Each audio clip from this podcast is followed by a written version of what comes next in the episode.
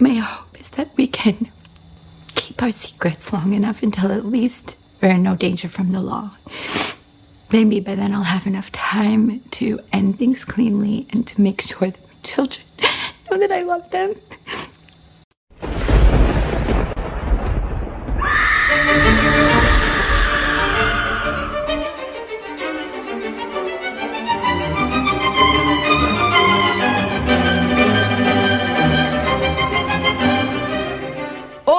Seja muito bem-vindo ao Churrasco de Esqueletos do Armário, seu podcast de horror queer criado por três viadinhos mórbidos. Eu sou o Luiz e sinta-se em casa, dê uma olhada ao redor, converse com as pessoas, faz o que tiver que fazer e pegue um cachorro quente. Ah, é minha piada também ser sobre cachorro quente.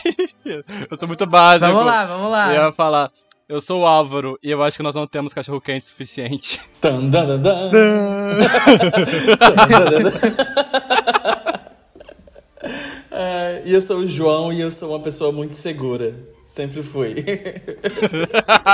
eu sou muito ingênua. Ai, não, eu troquei! Eu troquei as- os quotes. eu troquei. Eu sempre fui muito Na verdade, ingênua. eu sou, eu sou muito ingênuo, eu sempre fui. A da segura é outra fala. Olha aí, olha aí. Pessoas inseguras. Pessoas inseguras são muito perigosas. I'm a very secure. Insecure people. I'm secure. É, e hoje a gente tá aqui pra falar de um dos eventos do ano, um dos eventos do ano passado, um dos eventos desse ano, um dos eventos da década. Eu vou dar, já queimar a largada e dizer que eu considero May December o melhor filme da década até agora. Eu acho que não vai ter nenhum filme nos próximos seis anos que vai bater May December. Mas vamos lá.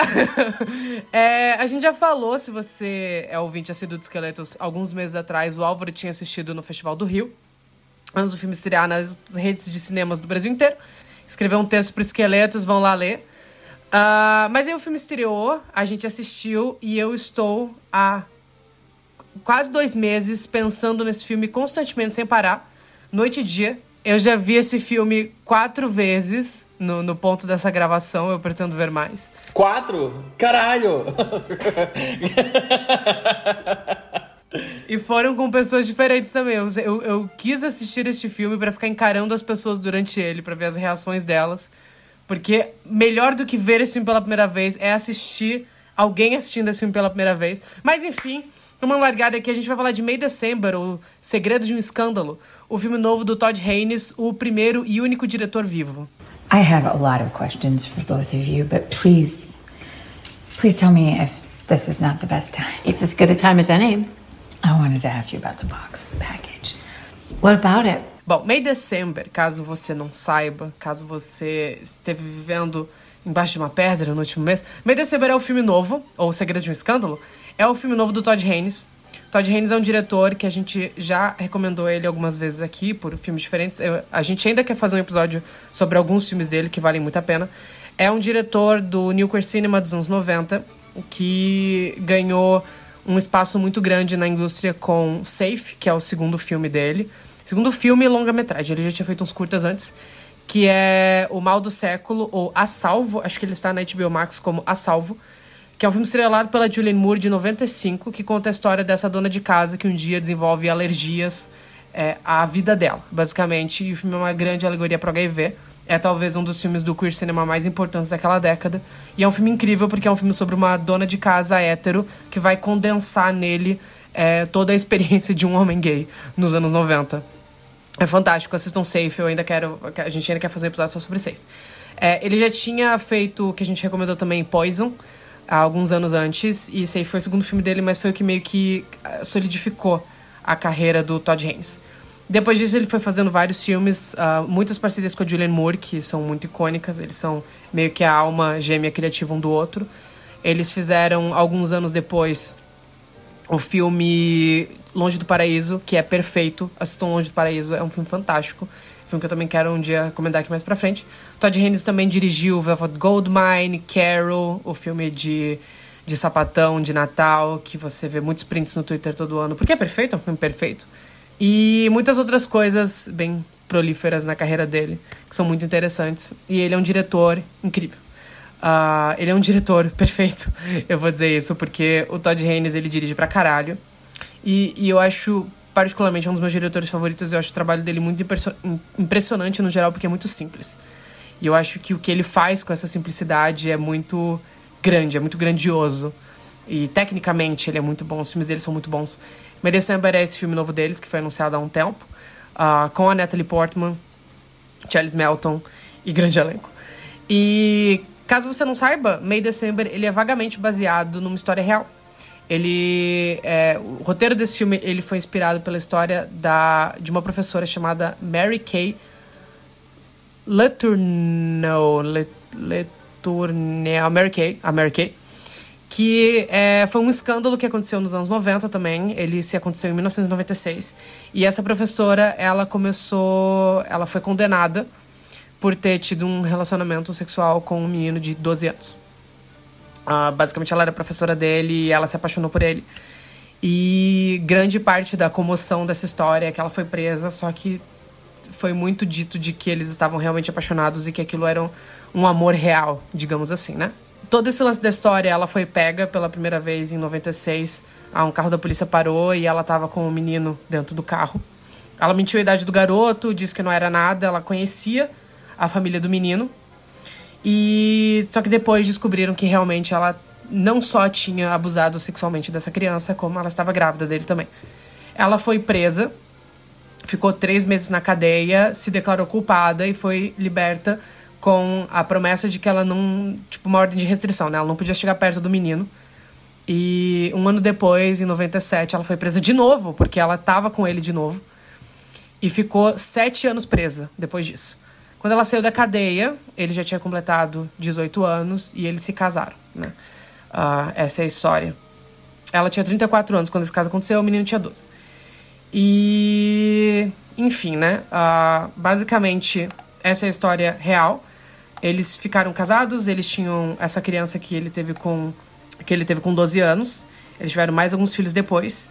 E toda a, a coisa da comoção em volta do caso da, da Mary Kay e desse menino é que falava-se muito que ele seduziu ela, porque ele era um menino muito maduro para a idade dele. E ela pagou muito, muito do caso vem dessa imagem de ingenuidade dessa mulher, sabe? Ela se pagava muito de de tipo uma mulher ingênua que foi seduzida por esse menino que era muito maduro para a idade, o amor deles era muito verdadeiro e eles terem casado depois meio que trouxe muito disso. E ela nunca de fato reconheceu que teve algo de errado ou ilegal nesse relacionamento. Sempre com essa ideia muito de conto de fada, de um amor proibido. É, essa mulher, ela morreu em julho de 2020. Ela teve um câncer, se eu não me engano.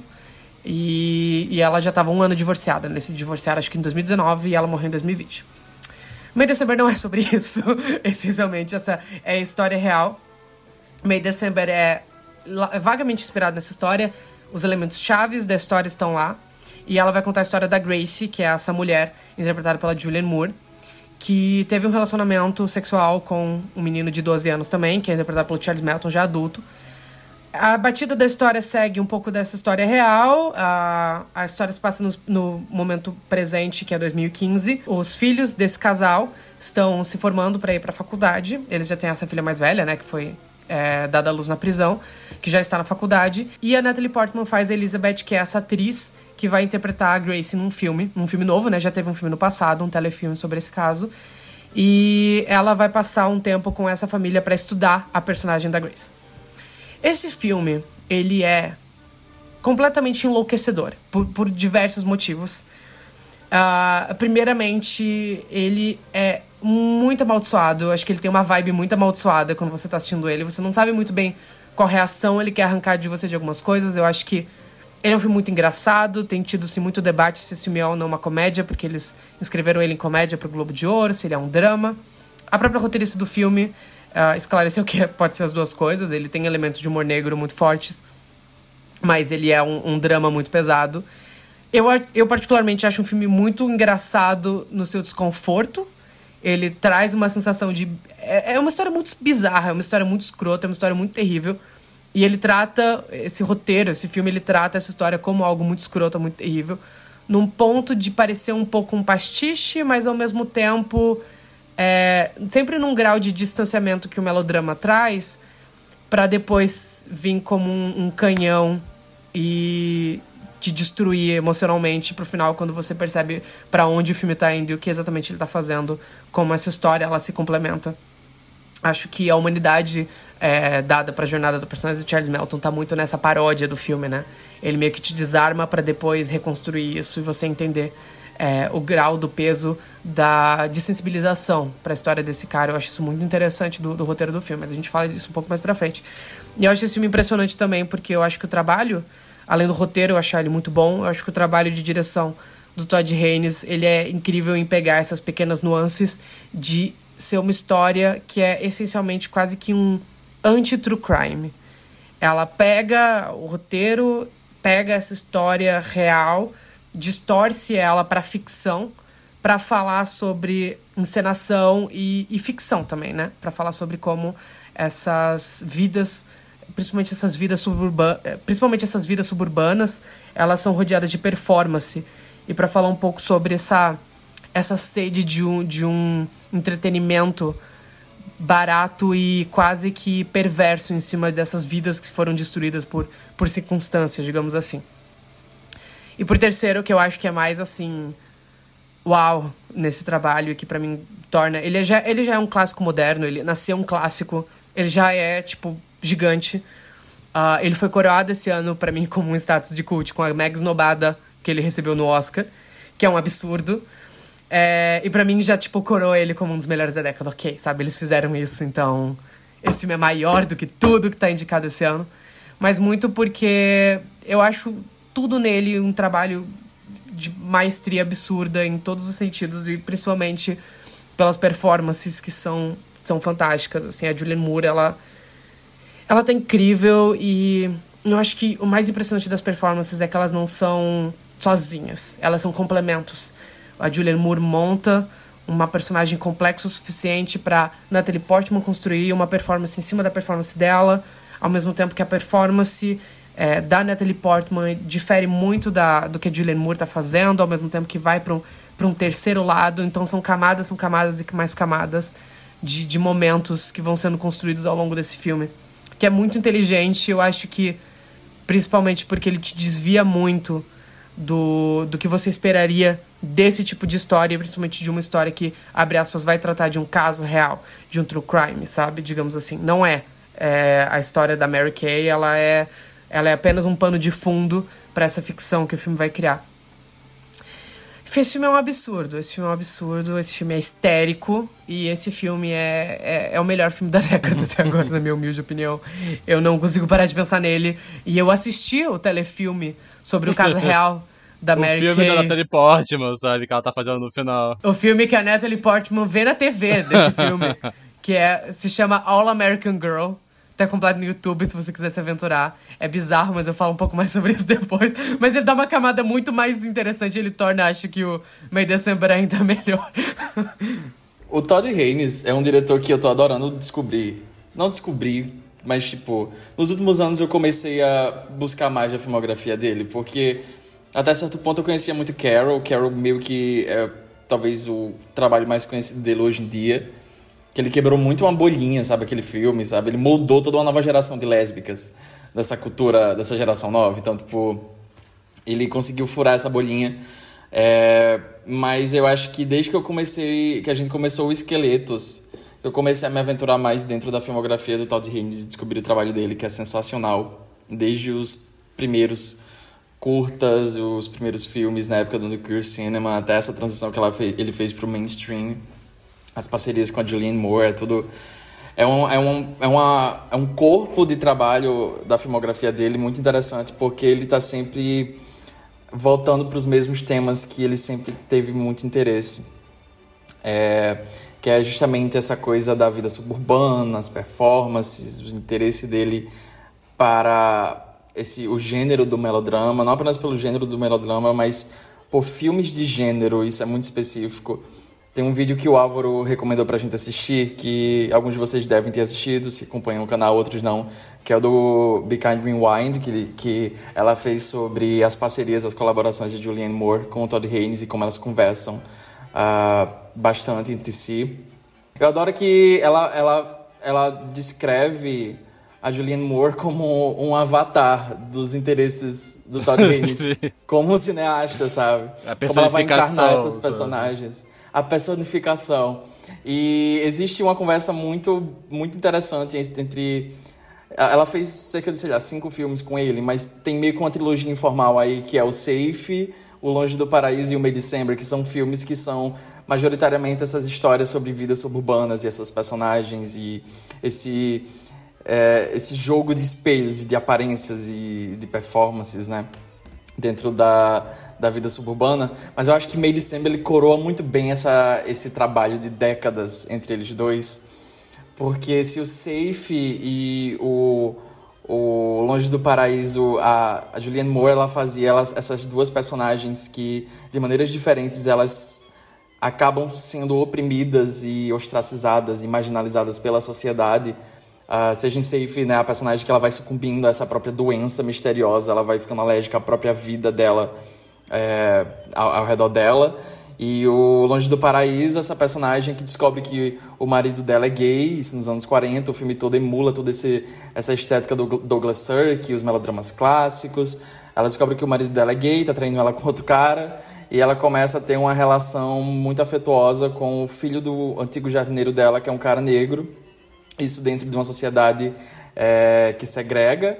E ela começa a ser marginalizada pela própria sociedade, pela própria sociedade que ela está inserida ali, que é, privilegiava ela até então, né? E que ela protege também. Só que aqui, esse filme, ele é muito acordei e escolhi a violência. Porque quando você vai pegar esses filmes e você vai jo jogar o May December como essa coroa, é um filme em que a personagem dela vai usar esses próprios sistemas como arma. Seja o gênero, seja a, a ideia da família atômica heteronormativa, a subjugação, tudo. A Grace ela usa muito isso como arma para é, essas ferramentas para se manter no controle e para para manter esse espetáculo acontecendo e manter essas essas aparências sem que haja consequências maiores para os atos dela, né? Isso é muito genial, é muito perverso. Esse filme é muito canalha, esse filme é uma armadilha, esse filme é diabólico. E ele é sensacional por causa disso. Ele é sensacional por causa disso, eu também não paro de pensar nele desde então. É uma das melhores coisas. Eu acho que é a coisa mais safada que lançaram no mainstream desde Tar. Beleza que é tipo, é recente, mas esses dois filmes eles são muito diabólicos de jeitos muito distintos. Mas é muito safado esse filme, eu sou muito grato por ele ter sido feito. E é interessante, né? Porque esse filme, ele não foi roteirizado pelo Todd Haynes, né? Foram dois roteiristas diferentes que fizeram. Mas esse filme super conversa com a obra dele, sabe? Podia muito facilmente ter sido escrito por ele. E, inclusive, pra quem não sabe, esse roteiro foi oferecido pra Natalie Portman dirigir, só que ela falou, não, eu vou procurar outro diretor e ela, ela decidiu chamar o Todd Haynes e participar do filme. Porque assim, eu achei. Ela não gosta de mulheres dirigindo. Ela falou assim: eu não vou estar num filme dirigido por uma mulher, nem que, se, nem que a mulher seja eu. Não, eu, eu, eu gostei da, da humildade da gata, sabe? Não, ela tava certíssima. Com certeza. Você viu a entrevista que ela falou, tipo, ela falou, ah, me oferecendo pra dirigir, eu li o roteiro e eu pensei, isso é pro Todd Haynes. sabe? Acho que foi, tipo, a primeira escolha dela, assim, né? O, o olhar ali no alcance da gata, sabe? O terceiro olho aberto. E ela... Eu acho que foi a decisão perfeita, sabe? O... Esse filme, eu vi ele ano passado e eu continuo pensando muito nele. Porque por todas as razões que os meninos comentaram, né? Tipo, o filme... A obra do Todd Haynes é muito interessante em geral. O Luiz comentou que acha ele um diretor, tipo, esteticamente, vamos dizer, ser muito simples. Só que eu acho que, tipo, eles parentam ser simples porque existe uma complexidade muito grande por trás dele, porque o Todd Haynes, ele é Exato. muito acadêmico. Eu não, eu não quis dizer esteticamente, eu não quis dizer esteticamente. É que a minha comparação é que quando a gente vai para tipo, grandes diretores, eu acho que geralmente se escolhe para falar, acho que principalmente modernos, é, é esses diretores... Querem aparecer... Com muita firula. Ah. É, muita pompa. É fulano que inventou uma câmera para pegar o átomo de Deus, botar no filme, sabe?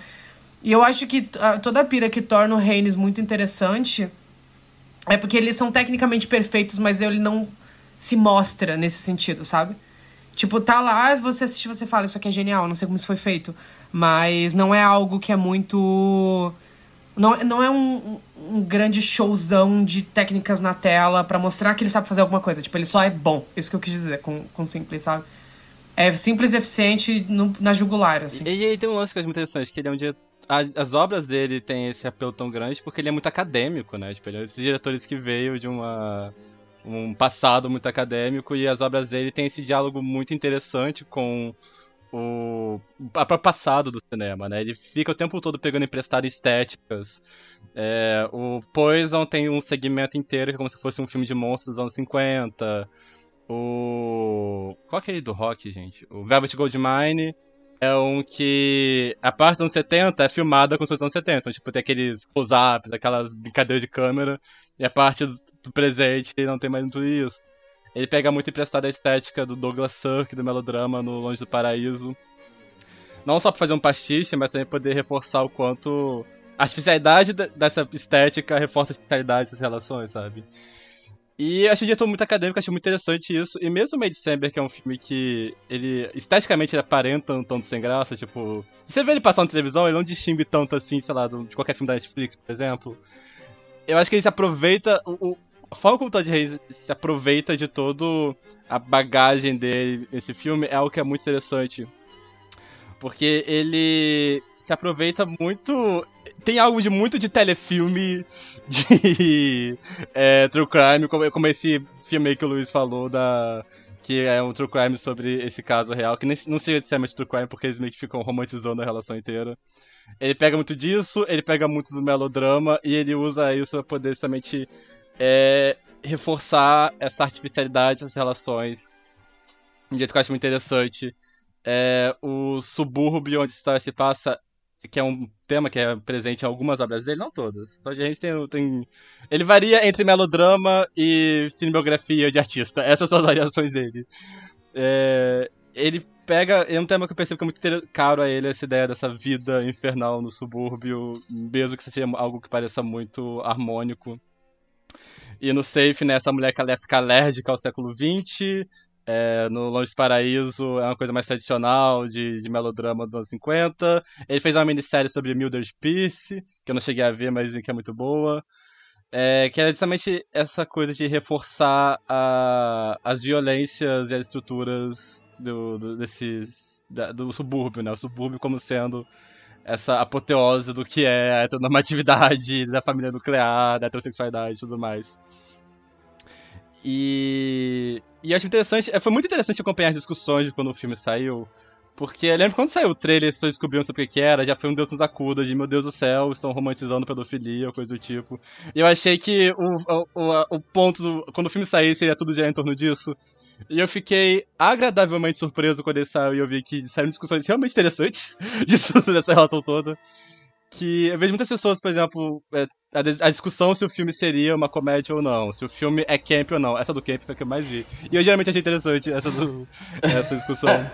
Era a última é, coisa que eu esperava. Só a discussão que eu vi foi sobre o que seria o filme, que eu percebi que as pessoas meio que não chegaram de um consenso sobre o que seria ele. Tipo, a história é, é essa, mas eu vi que muitas pessoas perguntavam se o filme seria é, uma paródia do True Crime, se o filme, na verdade, seria uma denúncia sobre é a questão de uh, abuso sexual na infância como se é algo naturalizado, ou então pessoas comentando que seria uma paródia do, da, do método de atuação, né? Tipo, a personagem de Natalie Portman. Ela, a gente começa seguindo ela, depois a gente percebe que ela é meio que uma palhaça ali, sabe? Tipo, ela, ela é quase uma paródia dessa ideia do artista tá tentando entrar no personagem ou coisa do tipo. E achei tão interessante ver acompanhar isso, porque acho que isso mostra a complexidade do filme. Porque ele é meio que sobre tudo isso também, sabe? É, pra mim, quando eu vi, o que mais me pegou foi esse lado, né, dessa paródia suburbana sobre, tipo, essa família que aparenta ser uma família ideal e que eles têm uma, uma história, várias aspas, romântica por trás, que eles ficam narrando, que é a personagem que meio que toda essa mitologia em torno da própria vida dela, e que é uma história de violência, basicamente, a mulher é uma pedófila, ponto, sabe, ela é uma groomer. É, e como todo o, o redor na vizinhança, eles meio que acabam entrando um pouco nessa dança também, porque não querem se dispor em certo nível. É, eles têm também. É... A gente percebe que existe uma simpatia pelas crianças. Acho interessante o detalhe de que depois que o último filho entra na faculdade, os clientes que compravam um bolo com ela começam a cancelar os pedidos. Tipo, porque não... as crianças já saíram de casa, não tem mais razão pra poder continuar dando, batendo palma pra essa maluca. E existe uma questão de uma certa é, cumplicidade de como essa, esse subúrbio, dessa forma, acaba em certo nível assimilando essa relação, justamente poder manter uma certa harmonia. E ao mesmo tempo isso meio que, de certa forma, reforça o quanto isso é arbitrário, o quanto essas relações são violentas. Enfim, é um filme que. Ele é muito bom. ele é. Eu acho interessante a complexidade dele. E o Todd Haynes é sensacional. E a esnobada dele, pra mim, é uma coisa que beira incompreensível. Tipo, eu realmente não entendi o que aconteceu ali. Eu não entendi o que rolou com essa esnobada monstruosa. A esnobada de tudo, assim, tipo, não quer, não quer indicar melhor filme, não, faz nem sentido, ok? Tipo, mas a, a Julianne Moore e a Natalie Portman, Ah, é- sabe? é- Tipo, Essa, essa que que atuação é aconteceu? o mais Oscar bait possível, sabe? Tipo, não sei explicar. Tem, tem um direito da cena de choro básica que tem que ter, sabe? Eu realmente não entendi o que rolou ali. Mas é que eu acho que. Eu acho que a graça, inclusive, dessas performances é que elas, tipo, são Oscar bait, mas ao mesmo tempo é uma piada. É uma piada com isso. Tipo, a grande cena de choro da, da Julianne Moore, assim, de, tipo, estrago emocional dela é porque a mulher cancelou um bolo, sabe? É histérico de engraçado isso, quando você bota em perspectiva esses filmes que são feitos e alguns filmes que pegaram indicação esse ano. Ah, como, tipo, esse filme ele, ele é muito contra, contra a corrente desse tipo de filme, especificamente. É, e algo que me chama muita atenção, acho que principalmente na performance da, da Julianne Moore, é que eles pegam muita coisa emprestada do, do, do imaginário popular. Acho que eles até citam no filme, tipo, essa memória cultural do caso real da Mary Kay. Eles refazem muitas fotos dela, né? Aquelas fotos que a Natalie Portman pega na revista são recriações das fotos do caso real. É, com a mãozinha junta, ela rezando no negócio, sabe? É, são reproduções das, da- das imagens reais. Mas é, é muito interessante pra mim porque quando a, a Julianne Moore ela pega pra fazer essa personagem, eu vi uma entrevista com ela que ela fala que a principal preocupação dela foi que fosse tivesse maneirismos o suficiente pra Natalie Portman ter o que trabalhar em cima. Então, a língua presa foi um pouco disso, assim. Também foi uma escolha que ela fez. E ao mesmo tempo, ela cria essa personagem que é muito diferente das performances habituais, entre aspas, da Julianne Moore. Pode, e não é uma performance de exageros, assim, é tipo, tudo soa muito natural. Eu acho que pra mim isso é o mais impressionante, porque é muito afetado. Ela fala com uma língua presa, tem uma secura no jeito que ela fala, ela, ela se comunica como uma criança. É uma personagem extremamente passivo-agressiva e muito neutra ao mesmo tempo. E a Julianne Moore cria essa outra personalidade pra Natalie Portman faz, criar uma performance em cima sem soar como uma paródia. Parece uma pessoa de verdade. Isso que é o mais impressionante de tudo. Não, não é exagerado, não é caricato. É, na mão de qualquer outra atriz poderia sair, tipo, uma caricatura pronta ali dentro do filme. Ou até quando a gente vai fazer, tipo, pensar em, em filmes Oscar bait, dessas histórias reais sobre pessoas reais que são muito caricatas, digamos assim.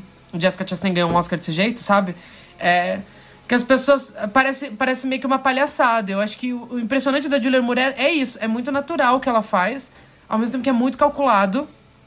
E o mais legal da, da- do, que, do que a Natalie Portman faz, e aquela cena de, de monólogo é absurda, é uma das melhores cenas do, do ano, exatamente porque o que ela tá fazendo é ela é uma performance em cima da performance da Julianne Moore, só que é afetado. Então, dentro desse filme, você tem a Julianne Moore criando uma performance muito humana, mas muito caricata, e você tem uma caricatura da caricatura, sabe? Só que a primeira versão é real e a segunda transcende um pouco disso e vai pro lado da, da- do, do falso cômico. É muito bom, é muito inteligente esse filme. É, é muito assim. Encontro de gigantes. Eu não sei como eles fizeram isso. Eu não, eu não sei que. Como, como foi a conversa pra chegar no que eles conseguiram chegar no, na construção desse filme. É, eu acho que dentro dessa discussão de tentar categorizar o filme no que ele é, esse filme é muita coisa. Mas eu acho que talvez uma das melhores coisas, assim, de falar, de começar essa conversa, tipo, esse filme é.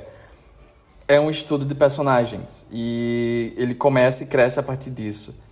E é engraçado que aquele vídeo do Becoming Wide que a gente mencionou, ah, ela cita um texto eu não sei se foi uma review, eu não sei se foi, eu não lembro a origem desse texto, mas está lá no livro, no- tá lá no vídeo, que é a Julianne Moore, ela começou a carreira dela atuando em soap operas, né, aquelas novelas americanas. Então, tipo, o melodrama foi basicamente o berço dela, ela ganhou um Emmy por causa disso. E esse texto elogiava ela e a habilidade dela de conseguir dar uma dimensão muito crível a essas personagens e essa, esse, esse estilo de atuação que é muito over, é muito caricato, esses estilo soap opera, é muito, né? É muito quase novela mexicana lá. Então, ela, ela era muito elogiada por causa disso. E eu acho que dentro dessa carreira enorme da Julianne Moore, com tantos projetos. Eu acho que é muito raro a gente conseguir ver projetos que utilizam da inteligência dela como atriz. Sabe? A Julianne Moore, ela é muito inteligente, é uma atriz muito inteligente nas escolhas dela, sabe? As escolhas que ela faz para o papel. Em Safe, ela também fez várias escolhas, é, teve todo um processo para tentar achar a atriz perfeita para interpretar aquela, aquela protagonista, porque o roteiro era muito seco. Ele não dava muitas, muitas características e muita, muitas nuances para aquela personagem. Aquela personagem era quase um vazio dentro daquele cenário que ela estava inserida. E a Julianne Moore, ela conseguiu o papel porque ela de cara ela conseguia entender o que o Todd Haynes estava querendo e ela foi adicionando coisas ali, características para personagem. Ela que escolheu o tom da voz da personagem de Safe, que é, é, uma, é uma escolha que eu acho até parecida um pouco com a Grace aqui em Mid-December, só que no caso da personagem de Safe, ela, ela decidiu que ela entendeu que a personagem ela precisava de uma voz muito passiva porque ela é uma personagem que ela não se ela não se sobressaía, ela não ela não externalizava os desejos dela e então era uma personagem que ela quase não falava. Ela tem um vídeo sensacional dela contando todo esse processo e ela começa a imitar a voz da personagem, tipo, tem toda essa transição assim entre a voz dela normal e a voz da personagem. Então, tipo, são muitas escolhas muito inteligentes para poder dar vida a essa personagem. Eu acho que isso acaba é, meio que culminando bastante na construção da Grace como essa personagem que é o pilar desse filme, para a personagem da Natalie Portman que assim, eu gosto da eu gosto da Natalie Portman no geral, no geral, mas eu não sou grande eu assim, eu não sou grande fã das das atuações dela, sabe? Eu meio que abomino aquele Jack. Eu entendo, eu entendo o que ela quis fazer ali. Eu entendo a intenção, eu entendo tudo, mas eu odeio aquilo. E aqui ela tá fenomenal. Assim, eu não diria que ela mereceria, sabe? Porque ela não é uma boa pessoa. Não, brincadeira. Mas é, é, é tipo a melhor performance da carreira dela aqui. É absurdo. Você lembra daquele artigo que escreveram, tipo, a Natalie Portman é uma má atriz ou ela é boa em interpretar pessoas que não sabem atuar? Exato!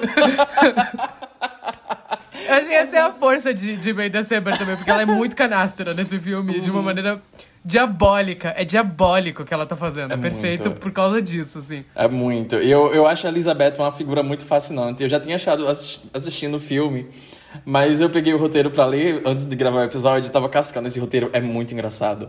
É absurdo, sério. Tipo, eu quero falar um pouco sobre a Sammy Burt, que é a roteirista do filme. Mas o roteiro é muito interessante por causa disso, sabe? Existe uma energia muito muito safada, como eu falei. Tipo, muito canalha mesmo na, nesse filme. E, e a, o roteiro, e ele, o jeito que a, a Elizabeth é escrita no roteiro é muito acentuado. E eu acho muito interessante como a Natalie Portman ela vai pegar as deixas do roteiro para construir a, a performance dela dentro do filme e juntar com o trabalho que ela vai fazer pegando da, da Julianne Moore também. É, mas é, é, é, muito impressionante, porque a Sammy Burch, eu tava pesquisando um pouco sobre ela. Ela basicamente essa roteirista que ela tá começando a abrir as portas em Hollywood agora, assim, tipo, ela não ela fazia coisas muito pequenas e agora que os projetos dela estão saindo assim do papel, o próprio May December ela tinha escrito anos atrás, assim, se não me engano tinha saído na Blacklist, eu acho, anos atrás. É, Blacklist é aquela lista anual que a Associação de Roteiros fazem ah, com os melhores roteiros não produzidos de cada ano. E daí eles, essa lista dá uma sobrevida a esses projetos e faz com que produtoras possam revisitar esses roteiros e, enfim, muitos filmes saíram da blacklist. Se eu não me engano, o May December também teve esse mesmo processo. Uh, e o lance da Sammy Burch é que ela... A família dela, ela cresceu entre os processos de elenco, porque a mãe dela era uma casting director, né? Tipo, era uma diretora de elenco, então ela tem muita familiaridade com todos esses processos.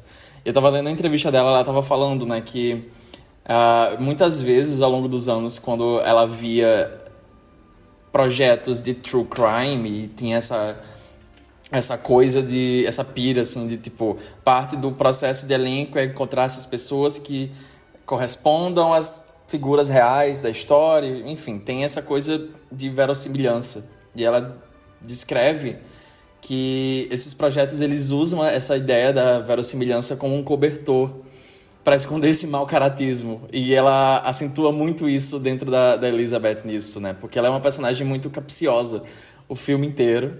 É aquela coisa que o Álvaro escreveu na, na crítica dele, lá do site. No final do filme você se pergunta se você viu, se quer um momento de honestidade dessas personagens. E na Elizabeth eu acho que ainda é muito mais acentuado isso, sabe? Porque ela, a priori, ela é meio que nossa guia dentro dessa história a gente começa a entrar nessa história por causa dela. Ela vai para aquele mundo, só que você não conhece muito dela. E ela, e ela é um espelho, né? Só que aos poucos ela vai se revelando nas intenções dela e é muito interessante como ela chega desde o primeiro momento ali performando, sabe? Ela nem tava na personagem ainda e ela já chega performando naquela cena do churrasco. É... Então é uma personagem, eu acho que é um prato cheio, assim, para uma atriz, essa personagem, assim, de se devorar. Deve ter sido muito delicioso interpretar ela, de verdade, assim. Nossa, Deve ser, a Postman tá pegando cada deixa possível que dão pra ela nesse filme. E tá tava, maravilhoso. Tava.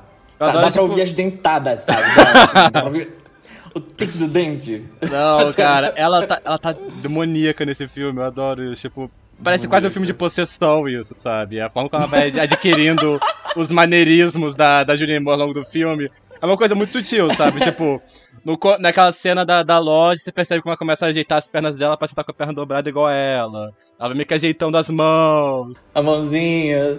É, ela vai, ela vai pouco a pouco roubando maneirismos dela, sabe? Tem uma coisa meio amalvada, tipo, nisso, sabe? Aquele filme da Bette Davis, o All About Eve. É, o Todd Haynes brinca um pouco com essa referência. Ele brinca um pouco com o Eve, brinca um pouco com o Persona, sabe? As referências visuais, essa ideia dos personagens estar se misturando. É, e isso tem um quê dele saber que o público pode captar essa referência e isso dá uma camada a mais, como também tem um quê quase de paródia às vezes, sabe?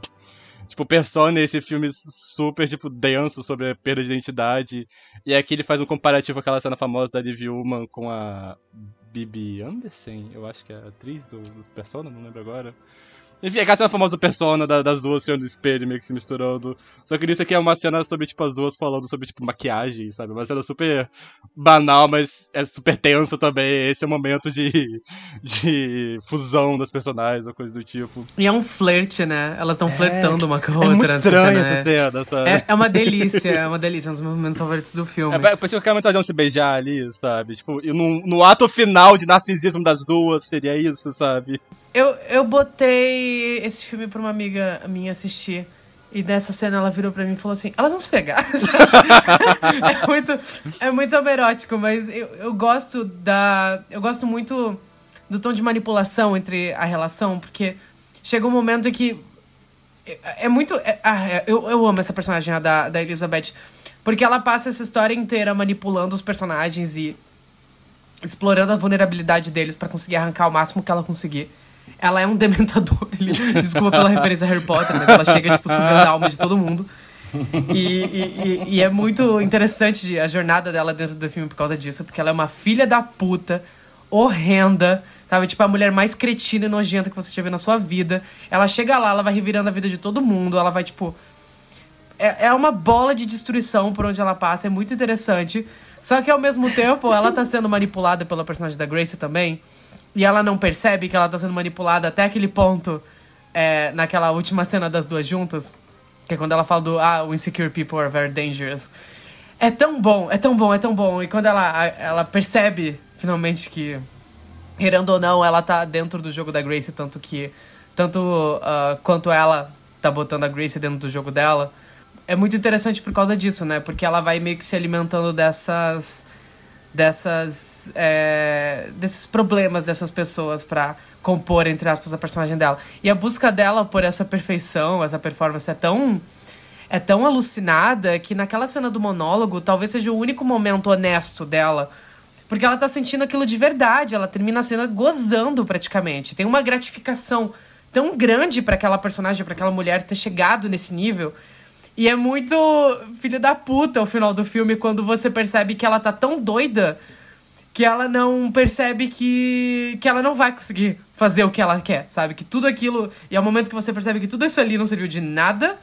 Essa personagem, ela tá nessa busca por, por essa grande performance, por essa grande personagem que só vai existir para ela, porque ninguém vai conseguir enxergar aquilo. E é, é muito engraçado botar uh, o, uh, o fim da cena do monólogo, que ela sorrindo e, e, tendo um prazer físico no que ela conseguiu atingir ali enquanto é, uma artista performando e no final ela implorando por mais um take para chegar perto da, da realidade, digamos assim, fazendo aquele texto ridículo. É muito bom. Ela com a cobra, sabe? Tipo, cara, eu vi quando chegou a cena da cobra. A peruca. Eu, eu falei. A peruca. cara, quando apareceu aquela cobra, eu falei alto. Ah, não. Eu falei sobre audivelmente. cara, é, o humor desse filme é tão filha da puta, sabe? Aquela cena da.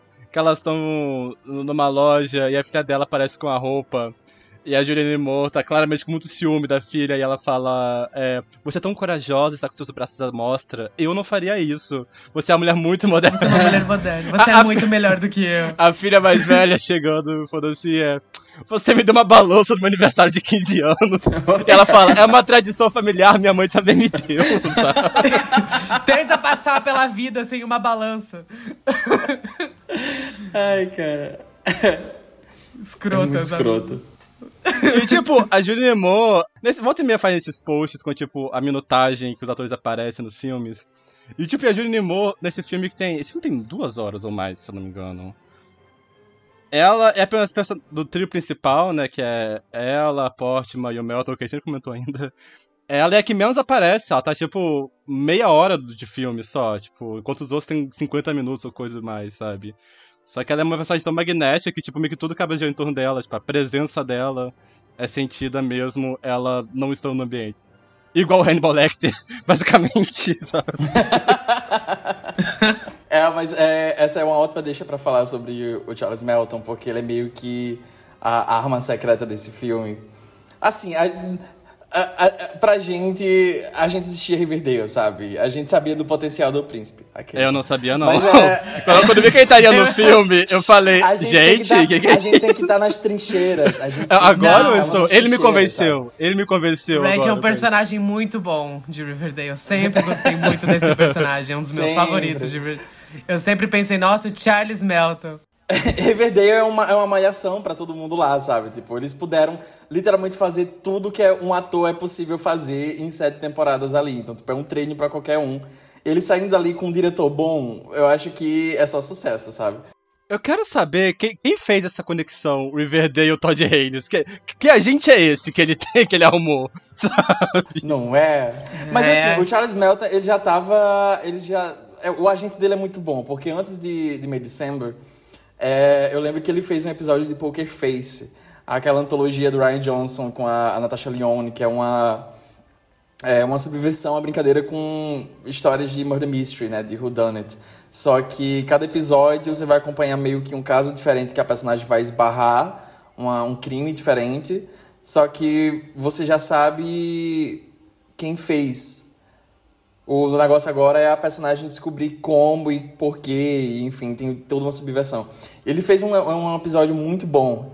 E eu lembro que quando assisti esse episódio, eu fiquei, garoto? Fiquei, garoto? Onde você tava escondendo isso, sabe? Então eu fiquei muito, muito feliz de assistir o, o May December e, e ver que ele é a arma secreta do filme, porque o Joe, no, no final das contas, é a arma secreta do filme. É muito interessante a, sub, a, a estrutura, como o roteiro vai estruturar isso e vai brincar com o público, porque o Joel é um personagem muito. Ele. Na primeira metade do filme, ele é muito deixado de lado. Então você, você foca muito nessas duas personagens femininas e ele faz o papel dele, que é essa figura mais subjugada ali dentro da relação. E quando o filme faz aquela virada no terceiro ato, nos últimos, na, na segunda metade, né? Na segunda metade começa a focar mais nele. É, eu acho que ele é a âncora do filme para ele não ir para um mau gosto. Houveram muitas discussões, né? Tipo, em relação ao tratamento desse filme, que ele fala também sobre a canibalização de Hollywood com casos reais, e tragédias e traumas reais, figuras reais. Teve o rapaz da história real, né? Falando sobre. Mas eu acho que o personagem do Joe e a maneira que ele é tratado dentro do filme, principalmente naquela segunda metade, é o que é, não permite o filme passar certa linha, sabe? Ultrapassar essa certa linha do, do bom gosto, do mau gosto, enfim. é, porque são assuntos muito delicados, né? E é devastador como o filme vai fazer essa virada. É, tem partes ali do roteiro e cenas que doem mais do que seja uma facada. A maneira que é, que é, que é entregue pelos atores, principalmente o, pelo Charles Melton, como ele vai construir toda a linguagem corporal do Joey dentro do filme, e você vai aprender a identificar isso depois, quando ele vai é, se inserindo mais nas, nas, nas cenas e nos diálogos, e tem essas trocas entre ele e a Elizabeth, depois é entre ele e a Grace, aquelas duas cenas que é pivô ali do terceiro ato, que é quando ele transa com a Elizabeth, depois ele vai para casa e conversa com a Grace. É uma coisa assim devastadora a maneira que a Elizabeth fala que, enfim, tudo aquilo é só o que os adultos fazem. É, é diabólico, sabe? Só que eu acho que pelas primeiras vezes ali dentro do filme esse diabólico não é delicioso, sabe?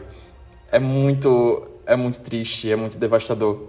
E aquele final, puta que pariu, sabe? É, é real devastador. Tudo, tudo em relação a ele, assim, é muito devastador. Acho que é isso que impede o filme de ele não ir tão longe nessa ideia desse deboche, sabe? Dessa sátira. Ainda tá lá e ainda tá muito afiada, mas eu acho que ele não desrespeita o que é meio que o coração da história ali, né? Que é esse personagem do Joe. Aquela cena da, da, do telhado também acabou comigo. Acabou comigo. Eu tava muito despreparado para aquela cena do telhado. Dele com o filho, quando ele tá chapado. Pelo amor de Deus, sabe? Eu gosto, eu gosto muito da construção dele como uma criança. Que ele é uma criança adulta, né? E isso é, isso é muito interessante também na performance do, do Melton porque a gente acompanhou o Melton de outra forma nos últimos sete anos, tá bom? eu não sabia que ele tinha range para isso. Eu acho que a construção do personagem é muito boa também, é completamente diferente do que ele é, é e porque ele tá fazendo ali. Ele tem essa coisa de ser, tipo, ainda um menino de 12 anos no corpo de um adulto de 30 e poucos. Uh, ele se move como uma criança, ele fala como uma criança. Ele é o filho da, da Grace. A Grace trata ele como se ele fosse um filho, não trata ele como se ele fosse um marido. É, até os interesses e coisas que são muito dele são subjugados dentro da casa, né? Eu acho interessante toda. Esse filme é muito carregado de simbologia, né? Toda a simbologia dele é fazer uh, borboletas, ele tá cuidando de borboletas e ela mandar ele tirar os insetos da sala, digamos assim. Até as cenas em que ele tá conversando por mensagem de texto. Tem uma ingenuidade muito forte no personagem. E, e, é bem interessante isso quando o filme vai quebrando um pouco o cinismo. I carry as fuck Dramedy, sabe? Quando saiu o trailer. É, e é muito tipo. É, é, meio que. É um catfight bizarro. É tipo, elas são muito malucas. E, e, o filme é muito gostoso por causa disso. Só que depois, quando ele vai explorando e vai mostrando que essa ingenuidade, essa passividade do personagem, que tá dentro, presente um pouco desde o começo do filme, ela não é necessariamente. Não é para você rir disso. Eu acho que ali é o ponto que o filme engrandece um dos grandes uh, um dos grandes temas do filme querendo Ui, nossa, eu tô me enrolando todo. Um dos grandes temas do filme é também como o Ovro até falou, como essa sociedade, digamos assim, normalizou aquela situação. Eles pegaram, tipo, todo o escândalo e foi tudo normalizado, agora eles são adultos, tá tudo bem, então aquilo ficou no passado. Mesmo que não tenha ficado, ficou no passado, sabe? Eles ainda estão inseridos em sociedade, eles estão vivendo como uma família normal. E a gente já superou tudo isso, tudo isso está no passado. E então você vai meio que se divertindo com essa batalha entre essas duas personagens em cima dessa história que é horrorosa. Uh, todos os elementos são tão bizarros que você fica rindo de nervoso. E ele vai, tipo, desarmando para introduzir esse elemento no, na segunda hora de humanidade muito forte. Então, você, enquanto espectador, desensibiliza um pouco com a situação. É, por todo o, o, cenário que o filme vai criando. E depois ele levanta com um soco. E, e, é muito interessante essas relações por causa disso, porque elas são todas de meias palavras. Eu vi vários comentários também reclamando do roteiro, dizendo ah, os, os diálogos não são tão bons, não é tão afiado. Por mais que esse filme ele tenha, ele seja muito coltável, ele não tem tanta. É, ele não levanta tanto os diálogos, assim, né? Eu acho que ele ele não vai pro. Ele não tem um momento de catarse, que eu imagino que muita gente vai esperando para esse filme. Eu acho que ele pode frustrar muitas pessoas por causa disso, né? Você vai esperando uma catarse, você quer. O grande confronto do Joe com a Grace, ele é interrompido. Mas é porque essas coisas nunca podem ser ditas, digamos assim. Então fica tudo nas entrelinhas. Eu gosto muito dessa cena que ele vai confrontar ela e ela instantaneamente corta ele. Ela se desnuda de toda a responsabilidade, joga pra cima dele interrompe esse, esse momento, grande momento pro personagem, e a vida só segue. Porque é o que essa pessoa, essas pessoas têm feito todo esse tempo, né? Elas só têm seguido com a própria vida. É muito devastador por causa disso também, porque você vai notando nessas dessas relações como elas são opressivas pro personagem dele, né? E mais interessante ainda pra, pra personagem da Grace, porque ela por mais que ele seja o homem adulto infantilizado, ela é a predadora que se infantiliza propositalmente, né? Ele é uma criança agindo como adulto, ela é uma adulta agindo como uma criança. E tem muito disso no filme, como ela é uma. Ela é ultra feminina, ela tá o tempo todo de vestido, né? O filme tem poucas cenas que ela não tá de vestido. É, ela tem essa voz meio doce, ela é extremamente passiva-agressiva, mas nunca é de um. Nunca é de um jeito num tom acima, sabe? Tem sempre um tom de, de passividade no jeito que essa personagem fala. Mas ela é muito esperta, ela é a vilã da história. Então, é, é interessante essa construção da, da personagem da Grace como essa mulher ultra inocente, ultra feminina, e ela fica o tempo todo reforçando essas qualidades femininas, né? Essa, essas coisas. Ela chegando falando, ah, eu sou, eu sou muito inocente, mas eu sou muito segura. É, e sempre se colocando como uma mulher indefesa. Ela era protegida pelos irmãos, tem todo esse lance também que ela, ela cria essa narrativa dela. Aham, e, e, é muito bom do filme, muito bom. Logo depois dessa cena de briga com o Joe, em que ela instantaneamente corta ele, joga a responsabilidade da, da relação, do abuso, pra cima dele. Uh, a cena seguinte dela é caçando e, e ela vê uma raposa e ela troca de olhares com a raposa. São dois, dois predadores se encarando. E tem toda essa coisa de que é o, o, o momento, o único momento do filme em que ela não está hiper feminilizada. Ela tá é, numa posição de predadora pela primeira vez visualmente dentro do filme, logo depois desse ponto. E depois ela aparece de vestido de novo, acho que ela tá de branco, inclusive, no final. O que dá ainda mais ela e a Portman estão vestidas iguais, se eu não me engano. Elas estão vestidas iguais no final. é, é, é, é, é fantástico. É muito bom. É, no roteiro, essa cena é, é, descrita de uma maneira muito interessante. A Grace, ela caminha por todos. Uh, depois que a formatura termina, eles estão no campo de futebol, todo mundo se abraçando, as famílias, etc. Ela caminha por todos. Uh, o roteiro denota que todos estão observando ela, mas ela não se importa, então ela segue de cabeça erguida e ela encontra a Elizabeth no meio da, da multidão, né? E as duas se encaram. E a Elizabeth está com uma postura muito confiante, porque pra, pra, pela primeira vez ela sente que as duas estão no mesmo nível, sabe? Estão no mesmo par. Ela finalmente chegou a bater de frente com ela no jogo, o que acaba sendo desestabilizado depois com toda a interação dela. Esse filme é muito, é muito fodido de bom, né? E é muito foda como o Todd Haynes ele vai colocar esse texto em tela, eu tava pensando muito nisso enquanto eu tava lendo esse roteiro, sabe? Porque é, é meio que a junção perfeita, sabe? Como o Álvaro tava falando, tipo, ele não escreveu esse, esse roteiro, mas conversa muito com a filmografia dele, como ele vai filmar tudo.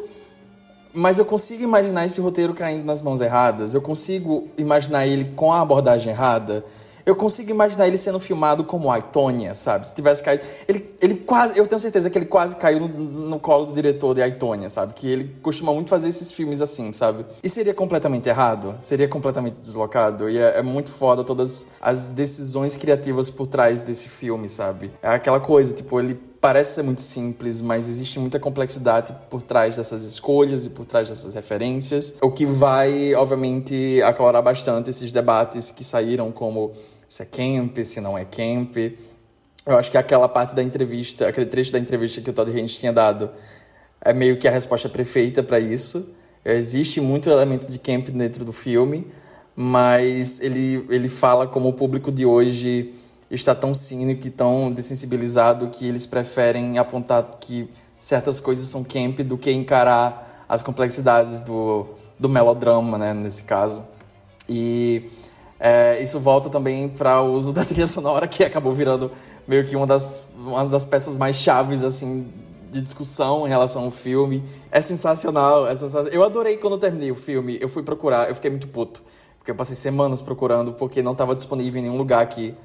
No caso, na, no território né, do Brasil, não está disponível. Não sei se agora está. Já se passaram dois meses. Mas não estava disponível a trilha sonora em nenhum lugar. Eu não conseguia achar nem no YouTube, nem nada. E eu achei muito interessante quando eu fui pesquisar e eu descobri que a trilha sonora é um rearranjo, né? Ela foi reaproveitada de um filme britânico dos anos 70 chamado The Go-Between, que o Todd Haynes gostava muito. Uh, e ele usou desde o início do processo criativo do filme, quando eles estavam em pré-produção, ele tocava a música, ele mandava eh, a música da trilha sonora original desse filme para o diretor de fotografia, para o, o cara da trilha sonora também, ele mandava para os atores, ele tocava no set para manter todo mundo meio que dentro do clima do filme, porque é uma trilha sonora muito ela é muito única. Ela é muito dramática, ela é muito tensa e a maneira que ela é usada dentro do filme é muito inteligente. Porque eu, eu acho que é uma maneira muito subversiva de se usar a trilha sonora, né? Porque ela é, é um tipo de música que dentro do filme ela é usada de uma maneira que ela invade, né? Ela desestabiliza muito. Ela bate na sua cara quando ela chega, sabe? E é muito foda. Porque dentro de um melodrama, acho que em filmes no geral, mas tipo, no melodrama, é, eu acho que existe uma certa expectativa de que a trilha sonora ela guie o público dentro das suas emoções, né? Então, se existe uma cena de troca dramática muito forte, ela, ela precisa arrancar lágrimas da, do, dos atores, ela precisa arrancar essa emoção também do público. E aqui a música ela inquieta, ela surge em momentos que não são apropriados, e esse contraste, esse exagero acaba sortindo por vezes um efeito cômico, né? Como na cena da do acho que a gente não tem salsichas o suficiente. É, e ao longo do filme eu acho que esse motivo da trilha sonora é sensacional, é, é, é usado de um jeito muito pontual. Eu adoro também a, como é usada na cena da, da Elizabeth quando ela vai para a loja do pet shop e ela pede para ir dentro do armáriozinho onde eles foram flagrados juntos e ela simula toda a pegação sozinha gemendo Essa e botando é a mão tão... na boca. Essa É cena! Meu É Deus do engraçado, no, no roteiro essa cena ela é muito curta, ela é muito direta. E eu adorei como eles esticaram ao máximo pra arrancar um Não, desconforto, pelo amor de Deus. sabe? É- Essa porra tava parecendo a cena de possessão quase, sabe? O que, que é isso? Cara, esse filme, esse filme é um filme da franquia MTV. Esse filme é um filme da franquia MTV. Eu vou, eu vou dizer isso. É um remake de MTV 2 A Possessão. Esse, é isso. Cara, eu, eu gosto como a, a sucessão de cenas desse filme é um grande mono esquisito. Toda cena você fica assistindo, pensando, nossa, que mono estranha. Olha a cara dela, você fica assim, assistindo. I hope you didn't think that disgusting brother thing was real. What? Disgusting. I don't know what he's doing telling you these things. He told you? I talk to Georgie every day. Insecure people are very dangerous, aren't they?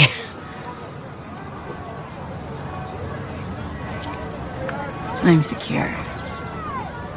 Make sure you put that in there. Bom, pessoal, e esse foi o nosso episódio sobre May December, Segredos de um Escândalo. Julian Moore, Julian Moore. Quero fazer um episódio sobre Todd Haynes pra gente visitar a filmografia dele. Pelo menos falar dos principais, fazer tipo um bloco de Safe, um bloco de Longe do Paraíso, um bloco sobre Carol, talvez. Ou a gente deixa talvez pro Natal, enfim. Tem muita coisa pra falar. Velvet Goldmine, Velvet Goldmine. Grande filme. O Todd Haynes merece, merece uma, um especialzão grandão, assim, de- dos filmes dele pro Esqueletos. Talvez no mês do orgulho a gente faça. Não sei, tô jogando aqui a, a bola. A Aí vocês pedem e a gente vê.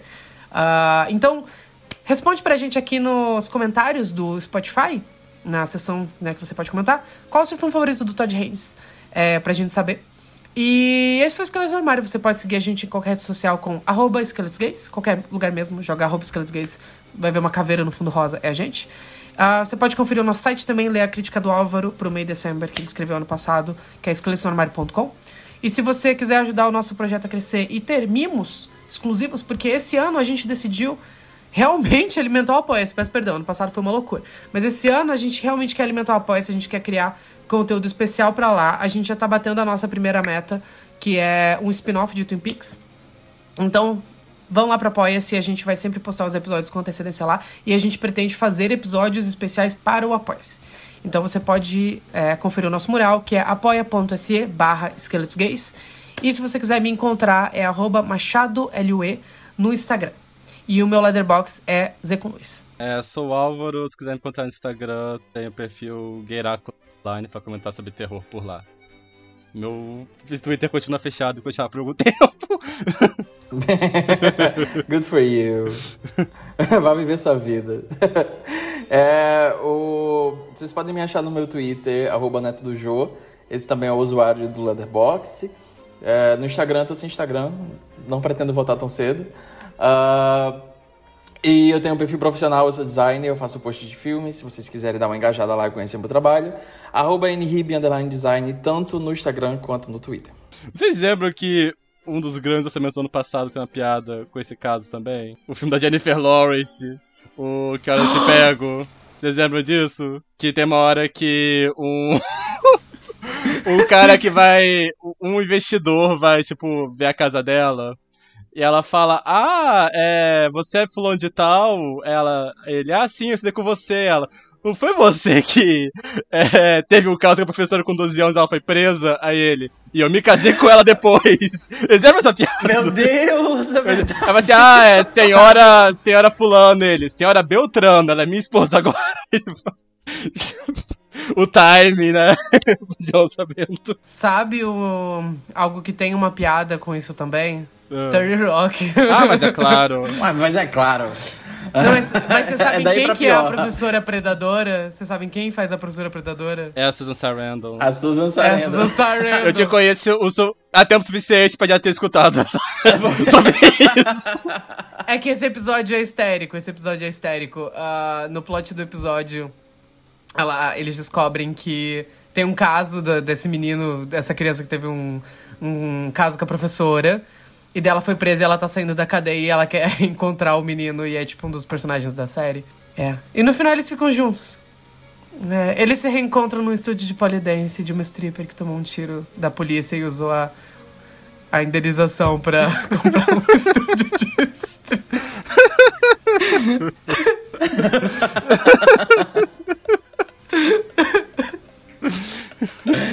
Ai, cara. Pelo amor de Deus. A gente vai real encerrar esse episódio assim, né? A gente não foi uma terrorista.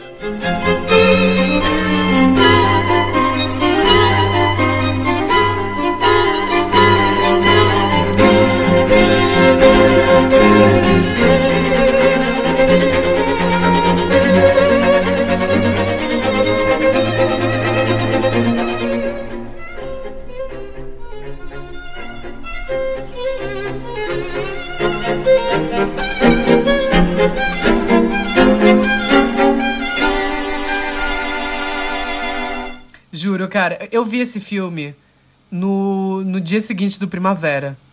Eu tinha voltado, eu tinha, tipo, eu desci do avião eu assisti esse filme.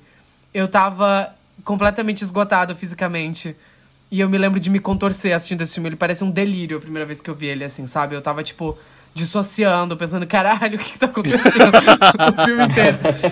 E daí eu vi o filme, tipo, na semana seguinte de novo, porque eu tava, não conseguia parar de pensar nele. Mas eu lembro que essa última cena eu, eu, eu achei que eu fosse levantar do sofá, assim, porque eu fiquei, não!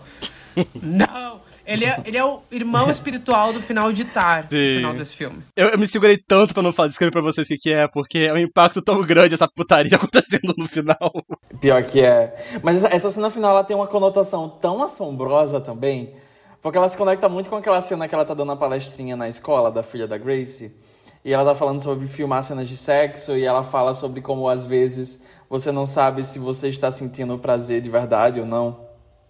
Então ela deixa uma conotação muito assombrosa lá no final. E no filme tem umas deixas, assim. Eu gosto que o filme ele não especifica nada. Então só fica essas coisas te assombrando depois que ele não termina, sabe, sabe o quão respeitada é a atriz dela, né? Tipo, se ela é só uma atriz de é. telefilme, é uma atriz de verdade, sei lá.